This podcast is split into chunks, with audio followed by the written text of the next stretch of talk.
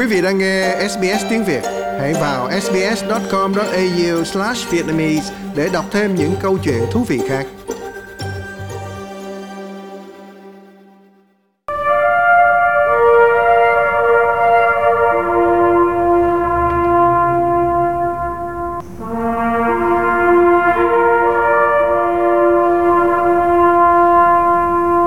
Âm thanh của bản The Last Ports vang lên để tưởng nhớ sĩ quan Leona Walter Honroy và 20 thủy tử khác đã thiệt mạng vào ngày này 80 năm trước khi ở trên một chiếc phà đã được hoán cải để phục vụ cho quân đội. Vào ngày 31 tháng 5 năm 1942, ba tàu ngầm hạng tí hon của Nhật Bản tấn công hải cảng Sydney. Chúng được phóng từ một nhóm gồm 5 tàu ngầm lớn hơn. Hai trong số các tàu ngầm nhỏ bé đã bị phá hủy trước khi chúng có thể bắn ngư lôi.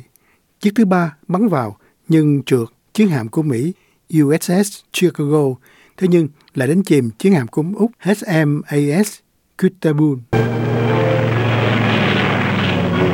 Được biết vào cuối tháng 5 và đầu tháng 6 năm 1942, trong Thế chiến thứ hai, các tàu ngầm thuộc Hải quân đế quốc Nhật Bản đã thực hiện một loạt các vụ tấn công vào các thành phố Sydney và Newcastle của Úc.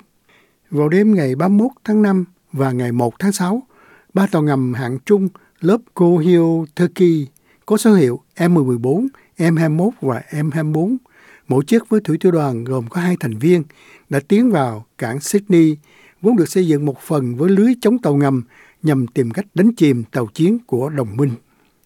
Hai trong số tàu hầm tí ngon đã bị phát hiện và bị tấn công trước khi chúng có hành động nào. Thủy thủ đoàn M14 tự đánh chìm tàu ngầm của họ, trong khi M21 bị tấn công và tự sát thành công. Các tàu ngầm này sau đó đều được đồng minh thu hồi. Chiếc tàu ngầm thứ ba đã cố gắng phóng ngư lôi vào tàu tuần dương hạng nặng của Mỹ USS Chicago, nhưng thay vào đó, nó đã đánh chìm một chiếc phà của Úc được hoán cải là HMAS Kutabun. Người ta vẫn chưa biết số phận chiếc tàu ngầm tí hon này cho đến năm 2006 khi những người thợ lặn phát hiện ra xác tàu ngoài khơi bãi biển phía bắc Sydney. Ngay sau cuộc tập kích, năm tàu ngầm của hải đội Nhật Bản mang theo các tàu ngầm nhỏ bé đến Úc đã bắt tay vào chiến dịch phá vỡ hoạt động vận chuyển hàng hải của các tàu buôn ở vùng biển phía đông Úc. Trong tháng tiếp theo, các tàu ngầm đã tấn công ít nhất 7 tàu buôn, đánh chìm 3 tàu và giết chết 50 thủy thủ. Trong khoảng thời gian này, từ nửa đêm đến 2 giờ rưỡi sáng, ngày 8 tháng 6, hai trong số các tàu ngầm đã bắn phá các hải cảng Sydney và Newcastle.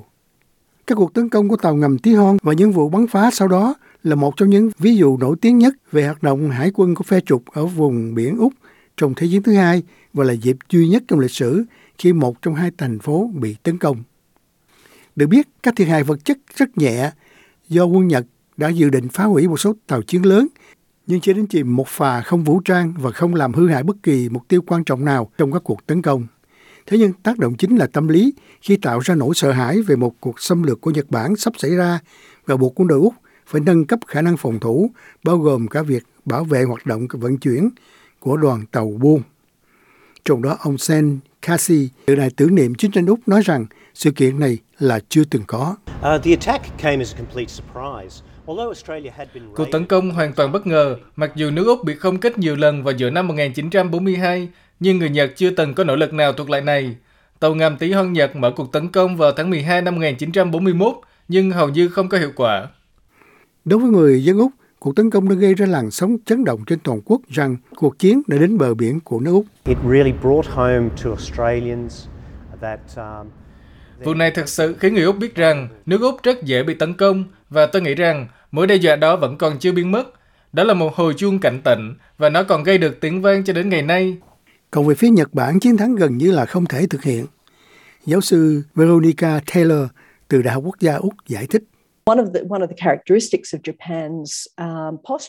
Một trong những đặc điểm của Nhật Bản trong suốt cuộc chiến là một loại quyết tâm cao độ để giữ vững đường đi nước bước. Mặc dù trên thực tế, chúng ta đã biết qua nhiều ghi chép lịch sử, cũng như ngay cả giới tinh hoa hiểu biết về chính trị. Thậm chí trong quân đội Nhật Bản cũng biết rằng triển vọng thành công giảm đi rất nhanh. Thế nhưng, 8 thập niên trôi qua và mối quan hệ của Úc với Nhật Bản đã tiến triển đáng kể từ kẻ thù chiến tranh thành đồng minh. hai nước đã ký một hiệp ước thương mại chỉ 15 năm sau chiến tranh với việc Thủ tướng Robert Menzies sau đó đã đến thăm Nhật Bản vào năm 1957. The relationship that the two countries now enjoy Mối quan hệ giữa hai nước đang tận hưởng là vô cùng bền chặt. Chúng tôi đã đạt được mức độ tin cậy và hợp tác không thể tưởng tượng nổi đối với những người ở cả hai bên trong mối quan hệ thời kỳ chiến tranh. Vì vậy, có nhiều điều tích cực và lạc quan. Những gì còn lại của các tàu ngầm tí hon giờ đây là các tàn tích được chấp nối lại với nhau để tạo ra một bản sao. Thế nhưng, đối với người dân Úc, những ký ức về sự kiện này sẽ sống mãi như một lời nhắc nhở về cái đêm kinh hoàng khi hải cảng Sydney bị tấn công. Like, share, comment. Hãy đồng hành cùng SBS tiếng Việt trên Facebook.